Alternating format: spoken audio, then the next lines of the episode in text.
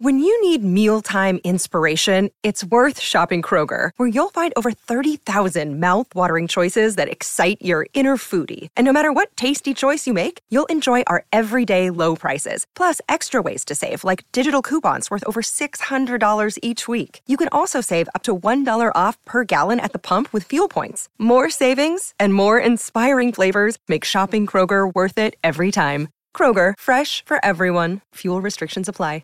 Another day is here, and you're ready for it. What to wear? Check. Breakfast, lunch, and dinner? Check.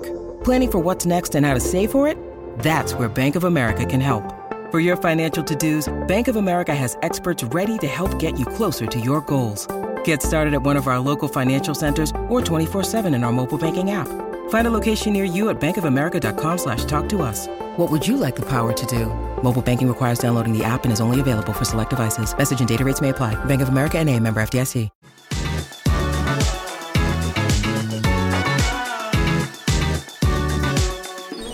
Aston Villa four, Nottingham Forest two. Uh, Matt, a nice afternoon at Villa Park. At yeah, just saying, wasn't it? It's um, a rare, a rare home win for Aston Villa um, these days. Honestly, it's...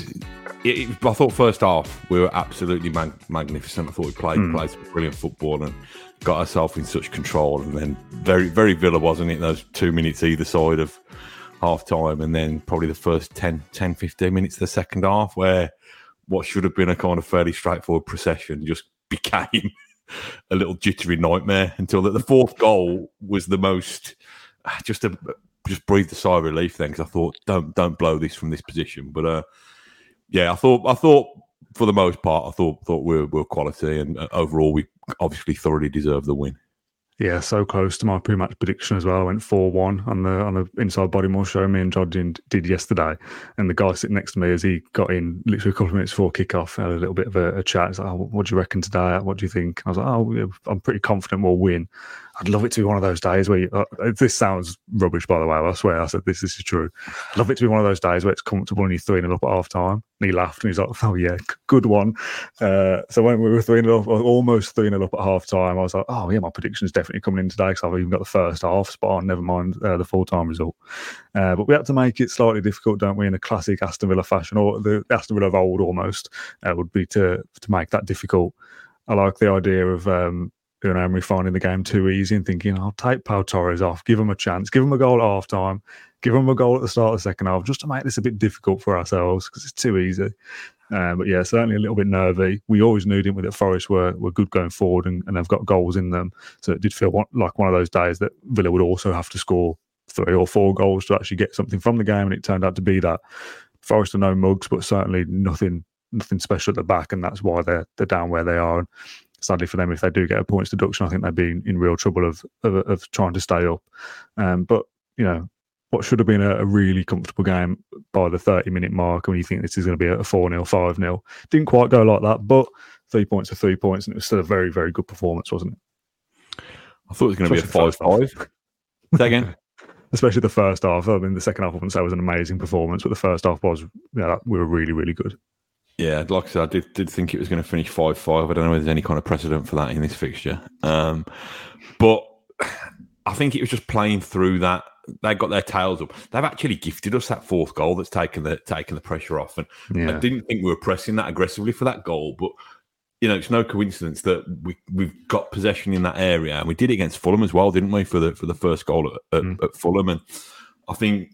You know, I think Tielemans in that role, I think, you know, he's not always one hundred miles an hour, but I think when he's on it and the moments when he's moments, on it, doesn't he? Yeah, he, you know, he probably is a, he's a moments player. Um, I thought he was so, I know we're moving out of the chronological order now, I thought he was so unlucky for that one that hit the, hit, hit the post. Um, but I thought, I thought some of the football that we played first half, probably particularly the first goal, I just thought it, I don't know whether I use the word sumptuous often enough in my life or in, on the Clarence Blue podcast, but I just thought it was brilliant. And I've, I've come back and watched the highlights on YouTube, and I don't think they do that first goal justice because they always clip them really well. Tight, don't they? Yeah. And hopefully, match of the day or whatever, the extended highlights package, we'll see McGinn's role in that early on because mm. he could have played a simple ball back to a defender, but I don't know who was marking him, but he's you know, he's not just sent him to the shops. He's sent him all the way back to the ball ring with a little. He's done a little kind of drop of the shoulder, and then he won a, a McGinn twist, and that slide slide rule, rule passed through to Bailey. Obviously, Bailey's kind of had his man on toast, nutmegged him, and I just thought I thought it was a really, really brilliant goal. Um, I can't remember which goal it was, but Dwight Yorke scored like a simple kind of tapping like that. You know, early nineties, where it was a really flowing move and it was just so incisive. Uh, might have been against Sheffield Wednesday at Villa Park. I don't know. The fact fans will probably have a, have a better idea than me. But it's one of those moments, that goal where, you know, most goals, or we did pre pre V A R, you actually kind of, it's almost like kind of animalistic, isn't it? That kind of, that cheering. That first goal today was more a, I'm actually going to stand up and literally applaud that, just kind of because it was just so, so well worked and and, and so well crafted. Um, but I don't think that was the only one. I think I think mm. all of the goals. Um, yeah. The fourth one was probably a bit scruffier, but I thought all of the goals were, were really, really well crafted. And it's another, it's a hallmark of Unai Emery's Aston Villa that we can that we can work those openings and we can capitalise upon them as well. So yeah, it was. That's why I'm so relieved. Obviously, I'm relieved that we've got the three points, but that's why I'm so relieved that having almost laid out that statement for most of the first half, and I know it's only Nottingham Forest, and I know they're, they're going to struggle to, to bring in the Premier League next season, but having laid out that statement, it would have been a real kind of catastrophe if it would have undermined it by, by throwing it away. Mm, touched on that first goal as well, something you didn't mention whilst talking through that very well. Double nutmeg from Bailey. So that didn't, you know, you, you, you, obviously Watkins is pointing at him in the celebration. You know, it's all him. I've only tapped it in, which is fair. And at the time, you think, yeah, it's a great run. He's done really, really well to beat the man, get the ball across. It's only when you see it back on the big screen and on the highlights since that he nutmegs the man for, to get past him. And then the ball across to Watkins is through the defender's legs as well. Just two real great moments of magic and things that we've said about Watkins before. He's a dangerous player now. Whenever he gets on the ball, you don't think, oh, he's going to run down a blind alley or he's not going to be able to beat his man and it's just going to go backwards. Pretty much every time it goes out to Bailey on that right-hand side, you think he's going to do something. He will create something here because he's just dangerous and he's absolutely full of confidence at the moment. There's obviously a certain Mo Salah, obviously, that plays on the right-hand side. Is he, besides Salah probably, the best right-sided forward? Not maybe not the best besides Salah, but is he up there in the conversation as this season particularly being one of the best right-sided forwards? I think so, in the form that he's in, because he's not, you know, when, when we signed him and probably for probably for the first season, season and a half, you know, I know it was a kind of like running joke with, with me and my nephew and my son that anything Bailey would do, he was more of a trick and flick merchant, wasn't he? Anything that he'd do was, oh, he'll have that on his highlights reel on Instagram. You know, he's done nothing else, but he'll have that on his highlight. You know, he's, he's done a drag back or a Cruyff turn or whatever. But look at his numbers now. He's actually mm. delivering. Not only can he yeah. do that, not only is he on easy on the eye and aesthetically pleasing with everything that he does, or most things that he does, but he's actually delivering. You know, he's whether it's, you know, he, he doesn't actually, for, for a wide player, you probably tell me now, you probably say, Matt, you're wrong if you just, you know, scroll back through the last couple of months, you'll see differently. He doesn't actually cross the ball that, in, in terms of crossing a ball, like kind of lifting a ball elevating it off the floor, mm. and you know, it's precise, deli- it's precise, precise, precise delivering, precise cutbacks into space, and you know, listen, that's that. To do that, you've got to have people who are making intelligent runs and getting into space as well. Um, but yeah, listen, I don't. I don't. Um, what's the what's the word? Um, I probably don't consume Premier League football the way that possibly most of our our our viewers and listeners do. So I, I couldn't say, you know, beyond doubt that he's he's absolutely the best. But what I can say is when I see him, and he's up there, you know, in terms of in terms of players now. Have played that position for, for Aston Villa during my time watching them, and it might be a short, this might be a narrow sample. He needs to do this over two seasons, three seasons, four seasons, mm. um, but he's doing it at a really top level now, um, and I'm all for it. Love it.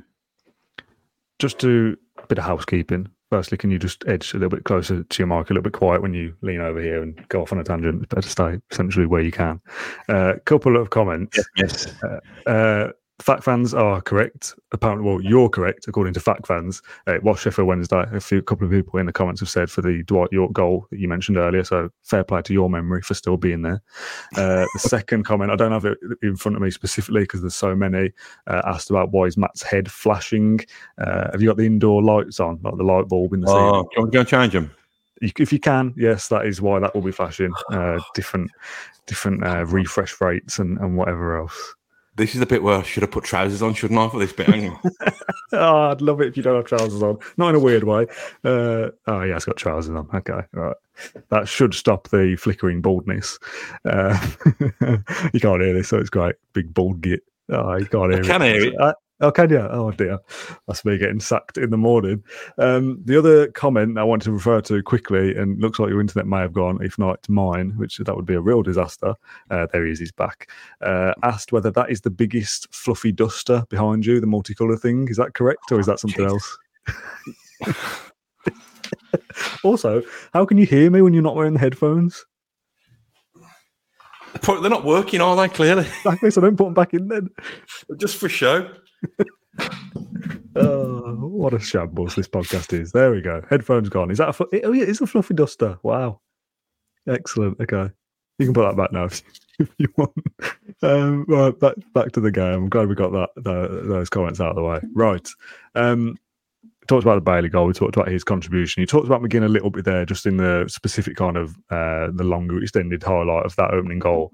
But generally, just as an overall point, how good is John McGinn as a footballer? The guy next to me said when, when he plays well, Villa play well, and that's something that, again, we've said on the podcast a lot.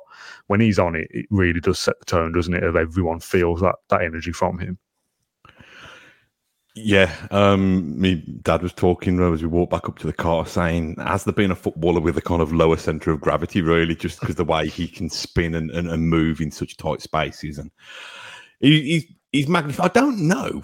Is there another footballer like him, Dan?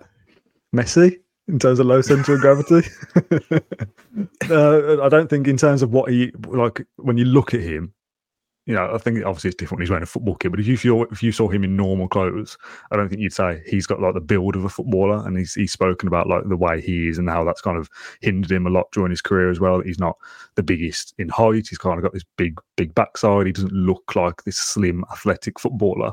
Obviously, he's very very fit, but he doesn't have that typical build. If you look at players across the Premier League, I don't think physically, in terms of appearance, there are any other players like John McGinn and the attributes that that allows him to bring onto the pitch as well. I don't think there's many players that can do do what he does in terms of holding the ball up and bursting forward with such energy. To do that from central midfield and kind of be able to be all over the pitch going both ways is, yeah, he's such a unique footballer in that in that sense. Yeah, I just think it's just think it's a, a really good combination. he's he's learned to use the gift that's God God's given him. You know, he's he, he's he's big backside, and you know he's he's managed to use that and find the way. You know, if you're given that set of physical att- attributes, he's optimised how you use them.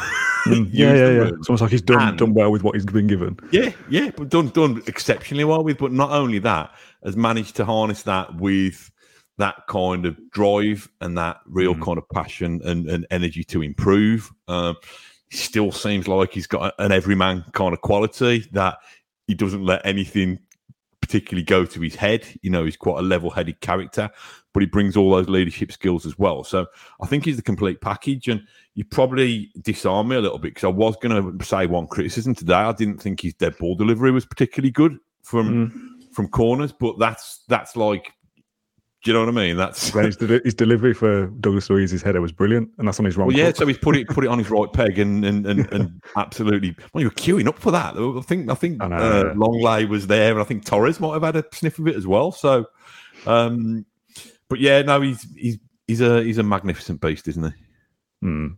Just uh, as a, oh, maybe I shouldn't say this. I don't know. This is going to be a stupid point, probably, but this is what this podcast is, isn't it? Especially when you're here, I always go down these stupid tangents. Like, you bring the worst out of me for this.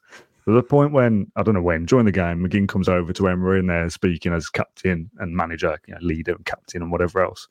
Um, it just reminded me of this, this like theory. I don't know. I'm absolutely going off on a stupid tangent here. Have you ever heard this kind of like abject theory that if, let's say, obviously we speak English, that's the language I'm going to use. If a lion could suddenly speak English, we wouldn't be able to understand what they say because their frames of reference are so vastly different to ours. The, the way they live their life, it's, even though you'd understand the words, like what they're saying just would be complete gobbledygook. I almost feel like looking at Emery and McGinn, like, how do them two understand each other? Do you know, do you know what I mean? Like, McGinn's such a thick Scottish accent. Emery's Spanish or Basque accent, or whatever you describe it. The way they speak is so different, but they look at each other and they're talking on the touchline. It's like, they know exactly what they want from each other. McGinn is a is a brilliant captain, something I didn't know he had in his locker, you know, two or three years ago. And I just, when I was, I was watching it, like, he goes off and delivers the instructions to the rest of the team, and he, you know, helps everyone, and they clearly understand each other. But just got this thing in the back of my mind, just like, imagine like away from football, these two people meeting. I just feel like they would never ever get have anything in common at all because they come from two vastly different backgrounds. You don't think that, that Emery has deep fried Mars bars in his tapas? You don't. You don't think? I, don't think... I, I doubt that very much. Uh, yeah, just a, a stupid thought that I had in my own brain, and should probably leave it to myself. Just on stupid thoughts, and this is a little bit random, maybe not quite so random as as, as yours, but you know, before kickoff, when mm-hmm. the teams come out and there's ball on plinth and all that that kind of stuff, and the mascots come out. Yeah, ball on the plinth, ref- that's a good saying, isn't it? Ball on plinth. Ball on plinth, yeah. You know what I actually thought about ball on plinth? That'd make a great cake, wouldn't it? For a football fan, a birthday cake. Yeah, a, yeah. Big, a big ball on plinth. This wasn't the point, but a big ball on plinth cake. You'd have your main cake on top, but you could almost have two or layers. three or four dif- different layers in the plinth, couldn't you? Yeah, yeah, yeah. yeah. So this is probably the most you... time that the plinth has ever been used in a Villa podcast, but I'm, I'm enjoying it. Well, I'm just thinking, Dan, because I know your wedding's not that far away. So I don't yeah. know. Um, a ball on plinth cake could probably cost about about thirty grand now, wouldn't it? To be honest, so um, like the rest of the wedding, yeah. Yeah. The point I was making was what was the point I was making? When when the when the teams come out, each player or the home players normally have a little little kind of mascot they hold hands with. Mm. The referee mascot came out with a referee today. Did he?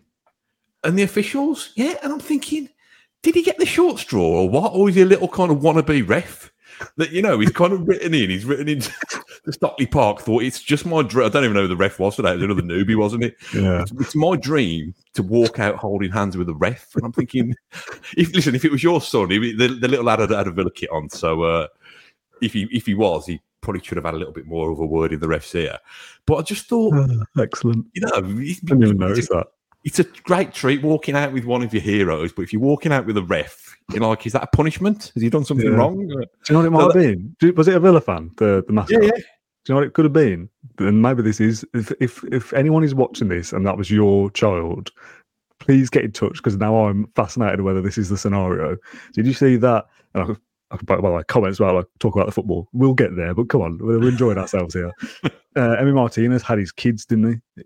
That, but that's who he was with. He had pictures with them as they came. So did Emi Martinez hates kids then? I no, thought had had had his kids, um, right. and because so I was like, oh, has he got kids? I wasn't sure, but the kid ran away, had daddy on the back, right? So Emi Martinez is there with his kids, and there was three. So maybe there is eleven mascots generally. They've been given the package, but Martinez has got his kids. So the other kid, there they was a short story. So like, go with the referee. Like you pay, you've got to go out there. Maybe that was the scenario.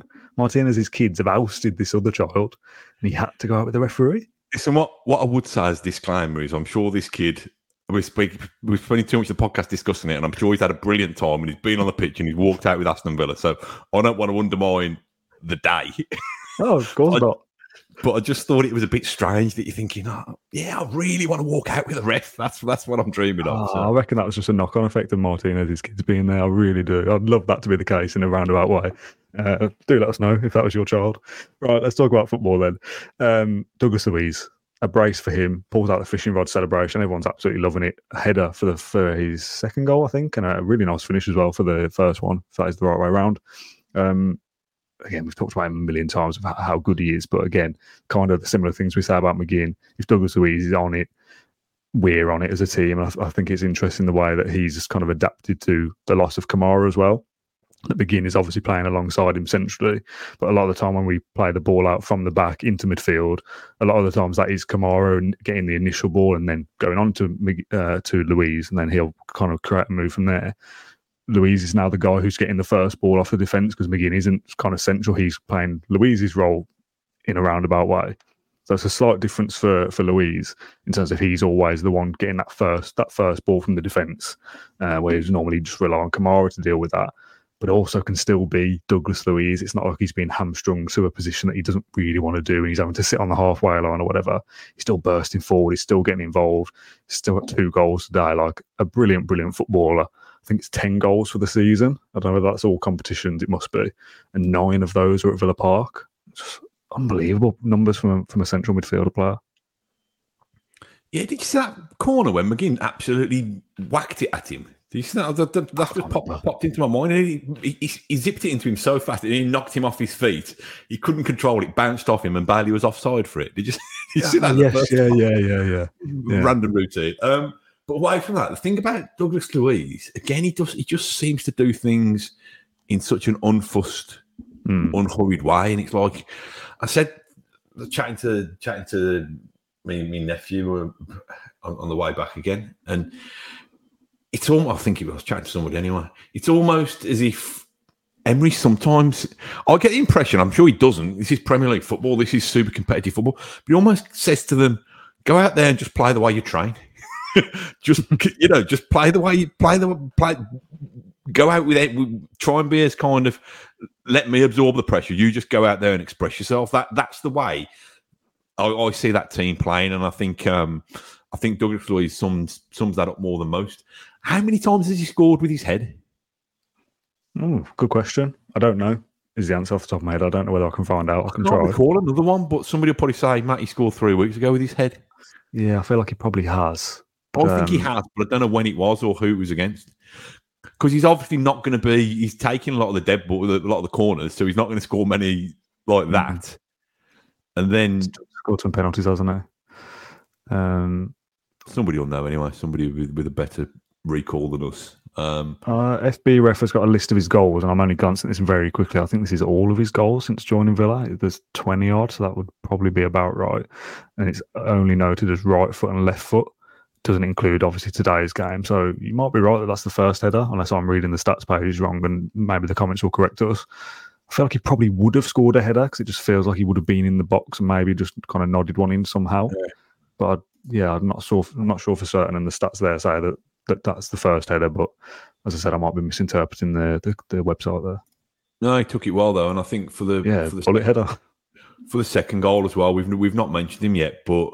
Jacob Ramsey, since he's returned, he's, mm. I, I still don't think he's quite there. I think his final ball, and I think, say that, his final ball, I'm going to talk about how great his assist was in a minute.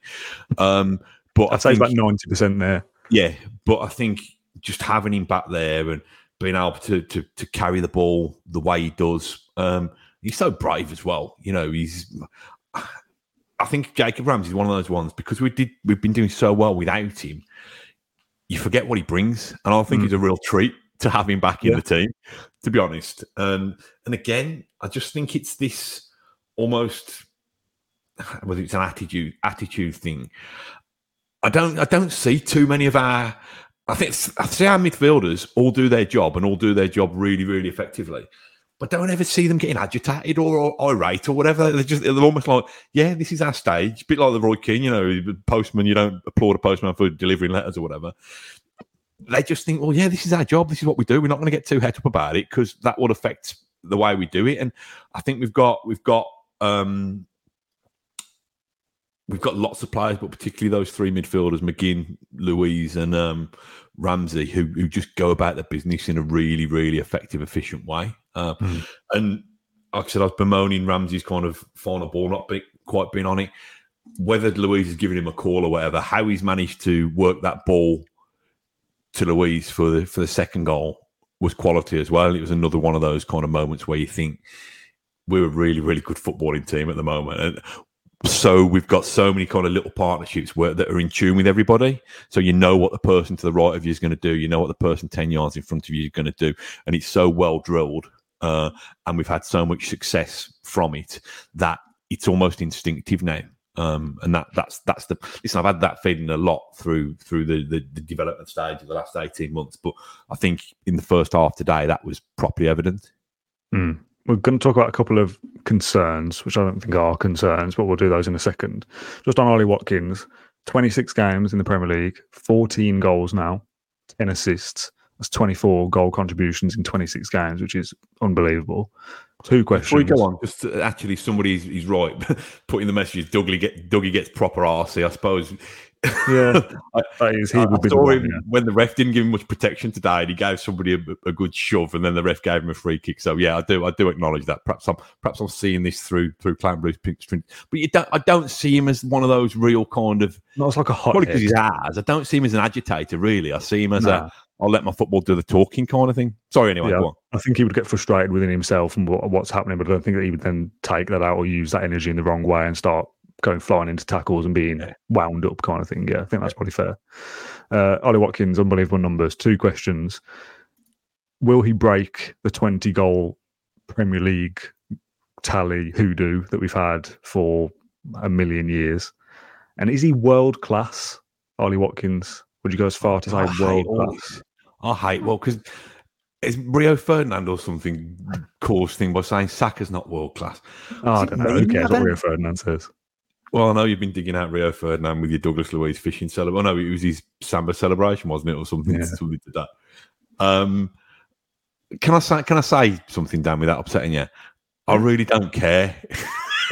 That's fine. That's absolutely fine. I just, I don't know what, I don't know what it is. I don't know what the, what the definition is. Of world class, yeah, yeah. Well, that's well, it's he's, open to interpretation, you know, isn't it? He's in the world and he's class. So, but does world class mean you have to be the single most best person in that position? You know, I, in I the think, world. I think, uh, well, these are the, this is the like again. This is kind of personal in terms of who is a legend, what is an icon, all those. How you differentiate that category? I would perceive world class to be. If you are a fantasy manager with an unlimited budget and you can build an eleven and you can handpick the best squad available, that's what quantifies world class. You could go into any team, you could play for any club in the world and, and still play well. That's how I would define world class. I think he's a very, very, very good striker, and I think we've called him elite and whatnot before for podcast titles and stuff. Would I class him as? Could he go and play for Man City and score a million goals? And could he go and play for Real Madrid tomorrow and, and win the Champions League? Not quite sure on that. I think he's very, very good for Villa specifically, and he's a very good forward. So I don't think I would say world class, but he's, you know, in terms of the Premier League out and out strikers, you've got Haaland and then you've got Watkins. I think that's fair. I think he's right up there for Premier League number nines slash number elevens for Watkins technically. Yeah, listen, I, he's brilliant. You know, he's exactly what we what we need at the moment, and I think these signs that he's learned and he's developed. I thought, you know, he's on the ball today. He was being a little bit more com- confident, expressing himself, taking players on, dropping the shoulder a little bit more. Um, I don't mind whether he's world class. You know, from a selfish point of view, I don't mind whether he gets a sniff of England or, or not. It doesn't doesn't bother me one bit. Um, mm-hmm. For the for the lad's own sake and his own development, uh, I think he deserves it. And uh, you know, like you said, there's there's not many who can can live with him in the Premier League at the moment in terms of his contributions, let alone people with an English passport who can can live with him. So I think think he deserves it. But what's what's he on for? What's he on goal wise for the season? Because I keep looking at the Premier League one because you know I want him to close into the all time, you know, on the yeah. all time Premier League one. But how many goals has he scored this year? It's fourteen goals in the Premier League, and I think it's it's either nineteen. I think it might be nineteen in all competitions, possibly twenty, but I think it's nineteen. So there was the record of Dwight Yorke's goal contributions, which is twenty-seven. So unless he gets injured for the season, God forbid, or doesn't score another goal, he's absolutely going to get more than twenty-seven goal contributions. He only needs three more. Could get a hat-trick against Luton and do that. So he, he will be our kind of most productive player, I suppose, since Dwight Yorke. That is definitely going to happen. Will he get the twenty Premier League goals, though? He needs another six to get that. How many games have you got left? thirteen? twelve or thirteen. Um, a goal every other game. Yeah, I mean, he, previously over his time at Villa, he, he, he sometimes goes, you know, five or six games without scoring and then has, has mini bursts. So, mm. you know, he's scored last week, scored scored this week. So maybe that, that maybe this is one of those mini bursts. I don't think it's beyond the realms of possibility for him to score another six goals. Uh, I think he, if he does or he doesn't, he's still had a fantastic, fantastic oh, yeah. season. Um, but yeah, I thought um, I just I do I can see little signs. I, I think I think his work rate's always been good. his goal output since he's been at Villa has always been been pretty good. I think I think he just feels he looks a little bit kind of more comfortable in possession, and, and you know, looks like he's got the ball under control a little bit more. Um, mm, you know, he's one of those ones where, again, he's another one of those players. We've got several of them at the moment where we need to get Champions League now. We need to compete at the top end. We need to compete in finals to to to keep pace with with with his ambitions. And it's one of those kind of catch twenty-twos, isn't it? Because he needs to deliver, and all of our big players need to deliver each week to get us there. We need to have the platform for them to get there. But um, no, I, I can't. Um, I can't speak highly enough of him, and I think he, I, I'm, I, I've never been a kind of a, a Watkins basher. Um, sounds like a kind of real owl, that does, doesn't it? I've never been a never been a Watkins basher, but I don't think I quite realised how special a player we had until mm. perhaps the last kind of twelve or eighteen months. Yeah, I think that's fair. Yeah, he's massively improved since Emery came, one hundred percent. He's only scored three goals in the league when Emery arrived, and up until the January when we sold Danny Ings, and we were like, ooh, not sure about that. And he's been unstoppable since, basically. And yes, he has these periods of not scoring, but more often than not, he will score. When he does, he goes through these periods of scoring most weeks. Like you, you know, you back him to get a brace against Luton and pop up with another against Spurs, and then he might have another couple of quiet games, but then we'll come back again. Yeah. And he's vitally important to us. Um, One of the concerns then was from the comments, and it was about clean sheets. Again, in our preview, I said Forest will score because they're dangerous, and we we know we don't look like keeping lots of clean sheets at the moment. Would that be a concern for you, or is that the kind of that positive spin that, well, when you're creating so much and scoring so many goals, doesn't really matter whether you concede one or two if you're going to score three or four? I suppose it matters in the games when you don't win, doesn't it? You know, if we'd have kept kept the clean sheet against Manchester United, we'd have we'd have won the game one nil. So. I think that my concern is, like last week at Fulham, I thought we were in control, and then they've scored a goal out of nowhere, and all of a sudden it's a bit jittery and a bit a bit nervy, and that's kind of happened again. You know, that goal just before half time, I thought it was a, I thought it was quite a cheap goal to yeah. concede, uh, and then having done that, and no, and we'll speak about the Torres and Chambers, I'm sure, in a minute, but having done that, and then knew knew that we'd lost Torres. Um, who'd gone off with a kind of as a precautionary measure, and Chambers, you know, he was what our fourth, fifth, sixth choice centre half. Um, Sixth, I think. You know, a couple of weeks ago, three or four weeks ago, he, I think Emery's openly admitted that he was happy to to let him go. I think there's some interest and had the chance to go and didn't didn't want to go, or it didn't suit him or whatever. So yeah. he's come in, being asked to play Emery ball. Um, being asked to play it against a pretty pacey Forest front line who by that stage have really got nothing to lose, so they can, you know, they can put us un- under the cosh a little bit. Um, rusty, because he's hardly hardly played it. How, has he made, was that his first appearance of the season? Has he played in the Conference League? I think, yeah, in against Hibs, maybe one other. So he's rusty, he's nervy, he's he's, he's also unwanted. Like, it's, well, yeah, he knows. He, knows. he knew. He was told in the summer. Emery said you can leave. He was told in January you can leave. There was options yeah. there from Championship clubs, I think, in the January window, and he chose to stay, or the offer wasn't right, or whatever. I think Emery said he chose yeah. to stay, but it may be that he just the move wasn't right, the money wasn't right, or whatever. He knows that, he's not wanted. Yeah, sorry. So if you combine those factors, he's rusty. He knows he's surplus to requirements. He's got to he's play. Not as good as the others. Well, yeah, he's not. He's got to got to play play to that level. I think it was quite a, you know, a little, little bit of a baptism of fire, probably that that, that first ten minutes, especially um, conceding straight away. Yeah, I think he I think he settled, and I think you know that I think that was where it was on, and I think they did. It was on Dougie, and it was on John McGinn to try and give him those easy avenues to make mm. the pass. And I don't think Forrest made that particularly easy, easy, but it was, you could just see him thinking, oh God, I've got the ball here. Well, you know, what, what am I going to do with it, basically?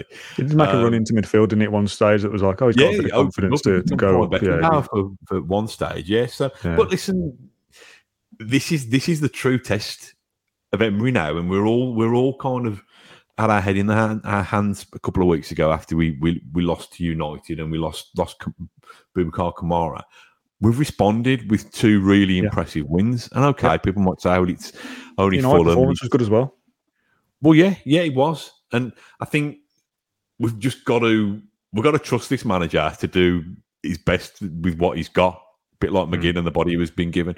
We've got to trust him to, to do his absolute best with what he's got. And more often than not, he finds answers. And he, if that means Callum Chambers has to deputise for a couple of games, it wouldn't have been any of our preferences. We wouldn't have cried too many tears if he'd have gone completely. But just back Emery to to try and get a tune out of him, really. Yeah, exactly that. The the the Pau Torres injury, I suppose, is, is the other concern that I wanted to raise. There's a tweet from John earlier from Emery's presser. And he said he had some pain, so that's why we needed to change him. Um, and it sounded, there was another tweet that I haven't got in front of me. That it was basically like it was precautionary, and Emery didn't seem too concerned that it was anything more. I think it was a pain in the back of his leg.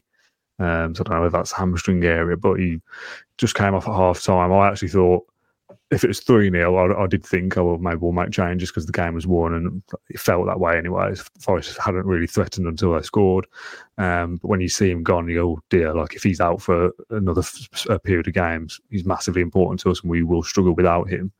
But he walks back on to sit at the bench five or so minutes into the second half, and you think, well, he doesn't look injured, maybe he's just been sick at half time or something like that. So you would hope that even at three one, I mean obviously it went three two by the time Pau Torres had walked back out again, but even by half time they probably felt we're still in control of this, we still, you know, we should still win this game. If he's feeling a bit of something, it's better to save him for that forty-five minutes, still win the game, and he's fit for Luton next week than aggravate an injury in the second half and he's out for the next three or four weeks. So fingers crossed it is as precautionary as Emery portrayed it to be. Uh, and he's back next week. I saw a tweet from somebody that I'm going to nick saying that Unai Emery's brilliant at lots of things, but medical diagnosis is not one of them. And when he's kind of said, oh, things are fine, it should be a week or whatever, it's turned out to be worse than that. So let's hope he's more spot on with this one and it is just a small precaution rather than, oh yes, this could be more serious. I think there is talk of having a scan, so you'd like to think that hopefully that comes up all clear and he's back. We've got a week now, haven't we, till Luton, no midweek game, so hopefully he's back because he's, yeah, we all know he's massive. I think that's a manager's prerogative though, isn't it, in terms of the medical updates that they give him. I remember Dean Smith saying that Jack Grealish will be back next week or whatever, and then he was, you know, that's six probably, months. Yeah. You know, when you see those kind of like comedies in hospital when somebody's kind of got an all-over body cast and that kind of thing.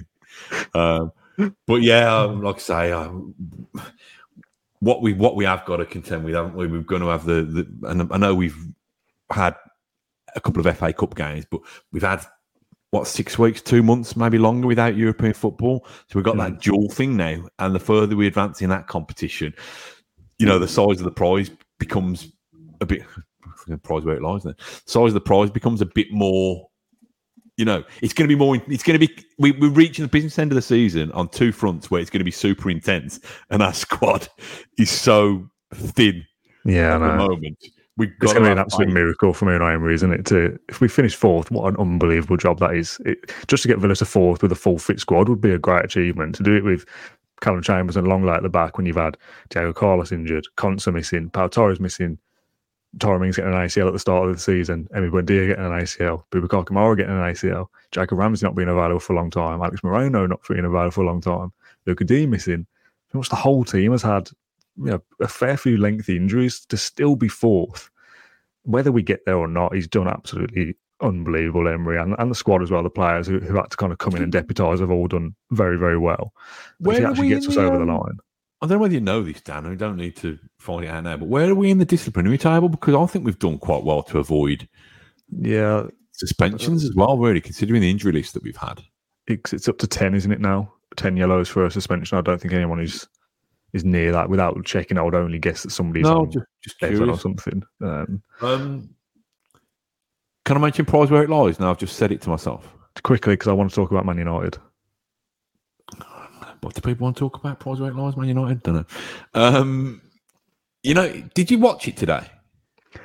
I missed it, but I was in my seat, so I don't know how that happened. You know what's I... happened? You know they managed to they put it on the side of the Trinity, not the yeah, not Trinity on the, on the side. It, yeah, yeah. They put it the Whitten side instead, and they're interviewing um, Adil Ray and somebody yeah. else by the tunnel, yeah, about the Villa Foundation. So they've done prize where it lies, but they've done it. They've tried to sneak it under the radar, so nobody, so nobody knows about it. Yeah, I'm thinking, mad, isn't it? I mean, people are paying the money for that. I mean, the bits either side of it, the forty-five minutes either side of it, you can take or leave, can't you? People are paying the money for that, and they've not made a big fanfare. I, I saw the big thing. Yeah, I feel like Chris Kamara at Portsmouth, and I've not, I've missed the red card. I saw him bring out, I saw him bring it, Jeff. I saw him bring the big banner out and put it on the other side, and that sparked my memory to think it was normally this side, so that was already weird. Yeah. And then I kind of got distracted by looking at the tunnel, and oh, I had a raise there, and they're talking about this, and I was kind of like, not watching that, but I was invested in that. Yeah. And I looked back, and the, the big board thing had gone, and I was like, oh, maybe they just they didn't have time, and I put it away. They actually did the game. They did it. I mean, anybody who oh. missed it, I can assure you that they were as bad. All crap as normal, as they usually usually are. Somebody on Twitter said, "Do you think it helps people with it being on that side, the right footers mm. being on that side?" And I said, "I don't really. I'm a left footer anyway, so I don't. I don't really care. I'd, I'd manage to shank it out of play with, regardless of what side it was." But um, I've got a note to Villa about this. Okay, listen, I've even written this down because I'm, yeah, I'm sure they definitely man. care. Note to Villa: don't put prize where it lies. On the side it can hide, with no sound in the ground. Okay? so, oh, what talk about Man United? Oh, yeah. Lovely, isn't it, when Man United lose? It's all, as, as satisfying as watching Aston Villa win is, it's almost as satisfying to see Man United lose, isn't it? Which is, says more about me than anything, probably. Just typical, isn't it? I, I quite enjoy that we're playing at the same time, because I'm keeping a track on, on it, especially when I feel like our game's won. I've kind of got my phone, Premier League app, Man United game, how are they doing? Oh, they're losing. Oh, brilliant. Love this. They get back into it with Maguire, who, I don't know if anyone's seen it, he should have been sent off in the first half for, for a tackle, so he shouldn't even have been on the pitch to score the goal anyway, and get them back into it. And you think, oh, typical Man United, they're going to get something out of this. But even so, you know, we've done our bit. We, we're winning. Even if they draw, that's still a good result for us. Uh, opens up the points gap to five or uh, six or seven points. Nine minutes added time at Old Trafford when Man United are drawing, of course. You know, give them everything they can. When they're uh, winning at Luton last week, it's four minutes. This week, when they're uh, level pegging, it's it's nine minutes. I get a notification, goal in the game. Alex Iwobi, ninety-seventh minute. Oh, absolutely love it. Everyone around us absolutely buzzing with it. Stadium starts singing about Man United. Everyone knows what it means. I didn't like that bit. Did you not? I, I didn't join in, stadium, but... I didn't know what the stadium singing about Man United. Uh, everyone hates him, don't they? No, I, I, listen, that, I'm, I'm with you on that. I'm with, I'm with you. I just... I don't know. I don't know. Nothing to do with them. It's what we like do now. Fourth on fifty-two points with a twenty-one goal difference. We won sixteen games this season out of twenty-six, which is great. Tottenham, obviously, they've got a game in hand because they've not played this weekend because of the Carabao Cup final. So they've got to squeeze in a game with, with Chelsea at some point. And Tottenham's schedule isn't, uh, obviously, they've got no Europe, but they play three or four big teams in a row in April. So when they squeeze in Chelsea, who knows? I'd rather be in our position, though, with, with points on the board. It's a five point swing on Spurs in fifth. It's an eight point swing again on Man United in sixth. Uh, and dropping out of European football entirely to seventh. I mean, nowhere near going to there. Anyway. Brighton on thirty-nine points, we're on fifty-two. So European football is guaranteed for next season anyway. We're almost getting to the stage where it feels like top five is, is getting towards, not being a guarantee, but we're in a brilliant position. The fact that they're eight points behind us and they've beaten us twice in the last, I don't know, six or seven weeks is madness. They would, they'd be on uh, thirty-eight points if they hadn't beaten us twice. Barely scraping of- mid-table. That's how bad they've been, and they're still somehow in the in the running for it. Yeah, I mean, obviously today with us us winning and and, and them slipping up has restored the eight point gap that we had before we went we, we faced them a couple of weeks mm. ago. So that's a good thing. It almost doesn't quite, but it almost cancels out. Well, effectively, that, yeah, that defeat, if you like.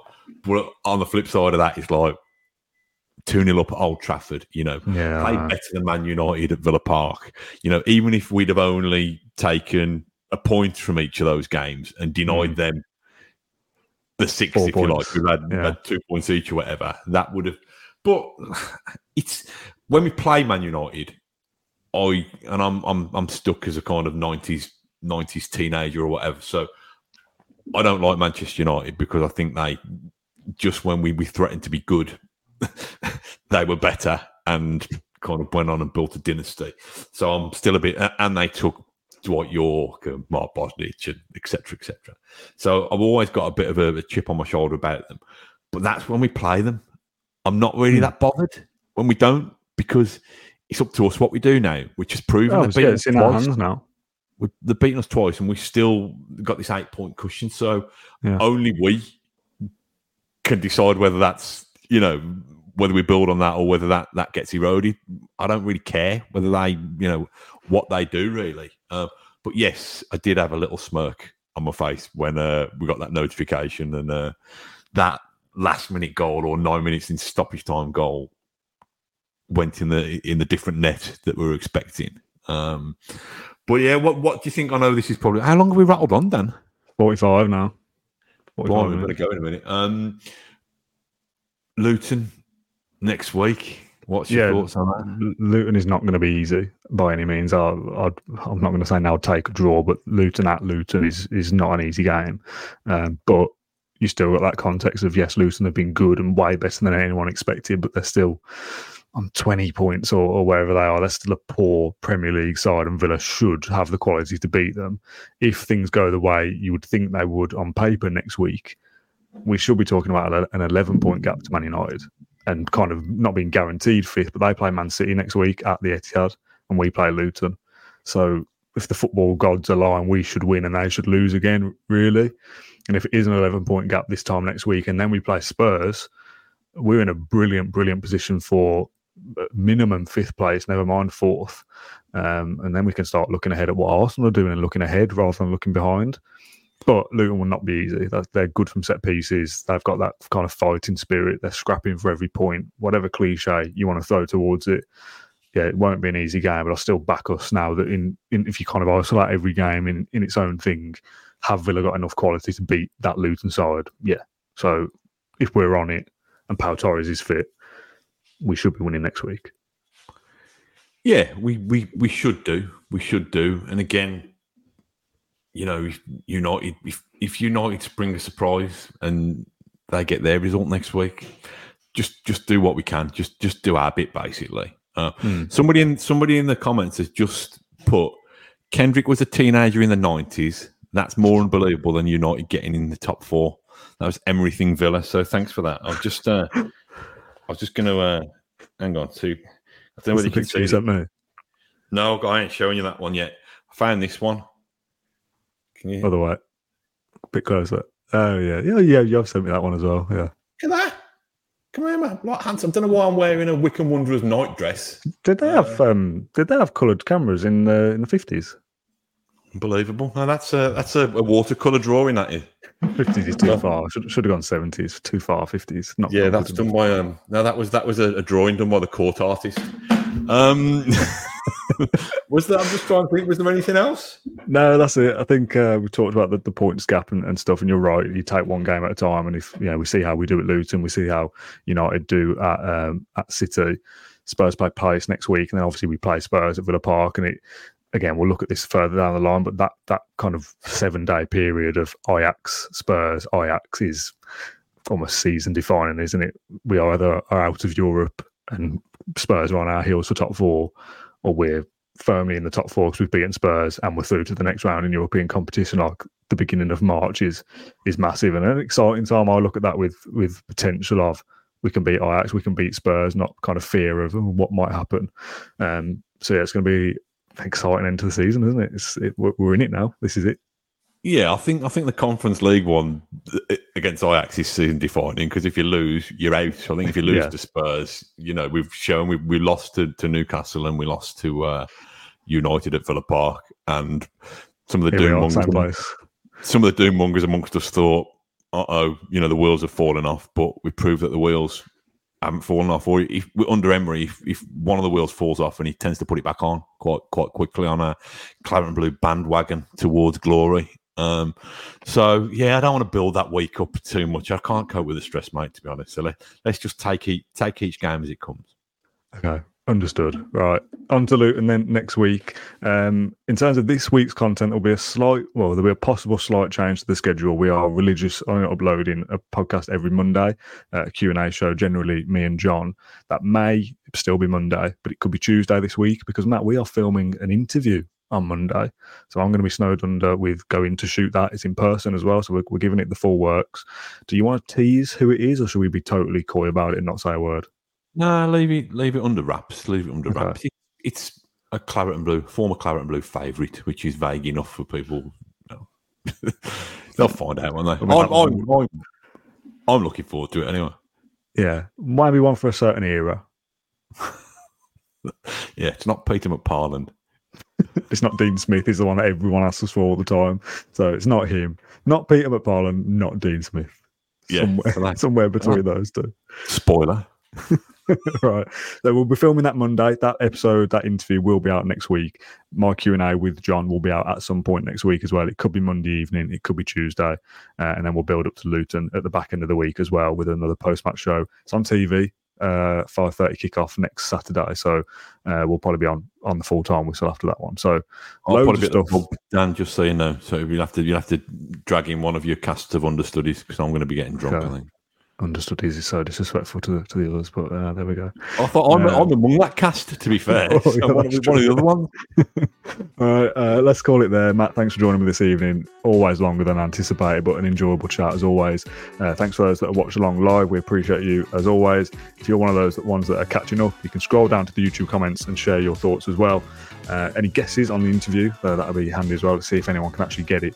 Uh, and if you're listening on podcast platforms, then uh, leave us a review. They're very helpful as well. Thanks, everyone, for watching. Thanks for tuning in. We'll see you Monday, Tuesday, and probably Wednesday, Thursday, Friday.